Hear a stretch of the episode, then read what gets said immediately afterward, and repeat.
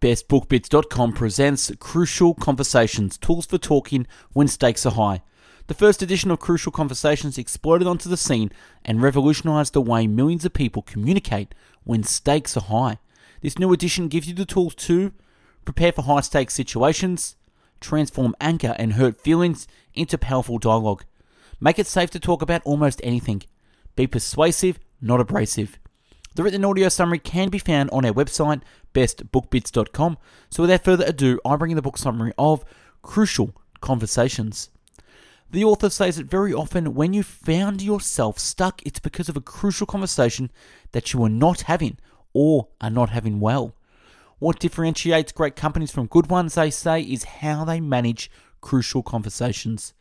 In great companies, crucial conversations take place and problems are never swept under the rug. Chapter 1 What's a crucial conversation? A crucial conversation has three ingredients.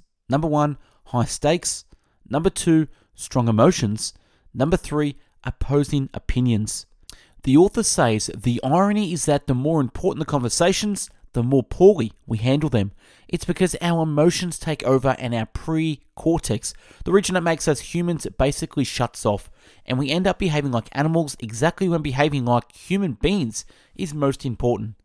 Silence and violence.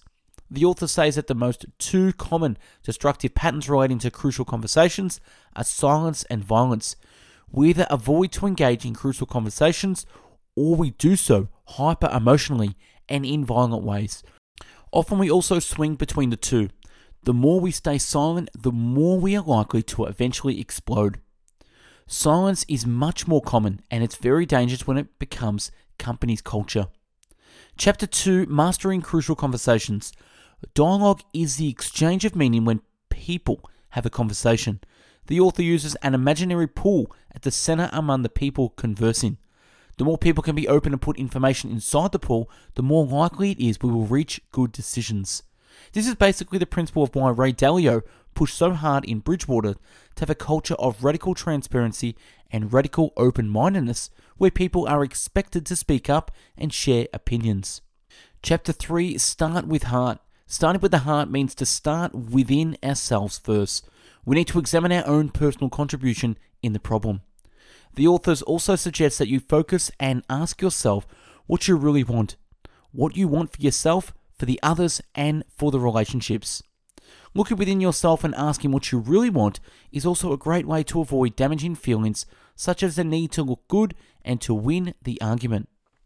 Sucker's choices.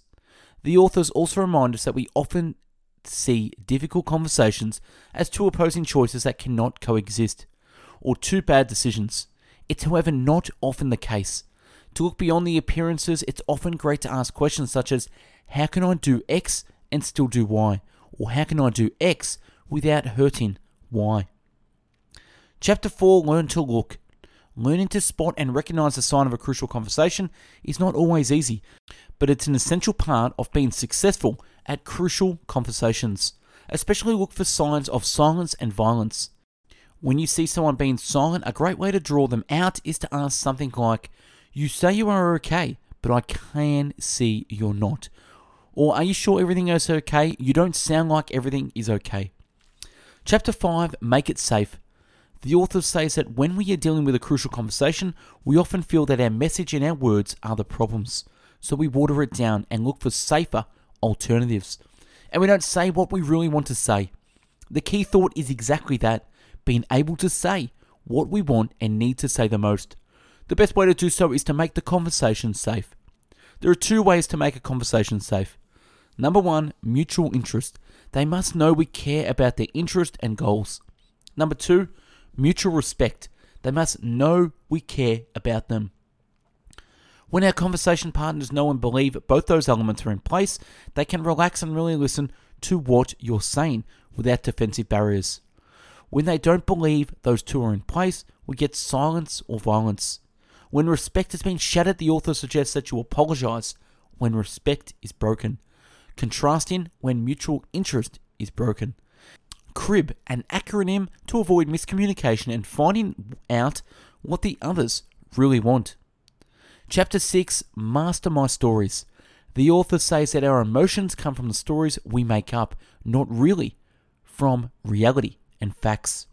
The core of this chapter is to encourage us to look at the facts and the stories from different and more complete angles. The author says that when we engage in crucial conversations, it's easy getting emotional and upset. When we do that, there seems to be a tendency where we take the story the worst possible way, which further escalates emotions. To break the negative patterns, we must then look at all possible stories and change our judgments and conclusions. As we expand the breadth of our stories, we become calmer and better prepared to having crucial conversations. Start with facts. The authors also recommend you start crucial conversations from facts, as also suggested in difficult conversations. It will be less personal and it will make you more credible. Start with what you agree. I also particularly like the suggestion of starting with what you agree, so that you begin on a positive note. They propose the acronym ABC, meaning agree, build instead of tearing down, and yes, compare what you see differently. Chapter 7 State My Path. The author introduced here an acronym to help us along crucial conversations. S. Share the, sto- share the facts. T. Tell your story. A. Ask for the other story. T. Talk tentatively. And E. Encourage testing. Chapter 8 Explore others' paths. When people fall into silence or violence, we need to encourage to talk the same healthier steps that we want to take for ourselves. The author says that we need to move beyond the simple expression of their emotions to the facts and stories. A great way is to get curious. Ask yourself, why should a reasonable person like X act and behave like this? What brought them there? And then get down to find out what happened. Chapter 9 Move to Action. Understanding each other and a positive atmosphere are not our end goals. Those are the means to an end. Once we have no silence or violence, and once we have a big pool of shared meaning, it's time to move to solutions. Always keep a record of the decisions and keep one single person accountable for a single result. Chapter 10 Yeah, but. The author says that most people believe those neat principles sound good, but don't really apply to their personal cases. Well, they do. They then proceed to present several case studies to walk us through them. And chapter 11, putting it all together. The author suggests that to improve, you analyze the critical conversations after what happened for lessons learned. Think about patterns in your relationships, change in real time when you notice a mistake, and ask friends for feedback. And that's a wrap on Crucial Conversations. Subscribe to the channel and take a look at the hundreds of book summaries uploaded previously.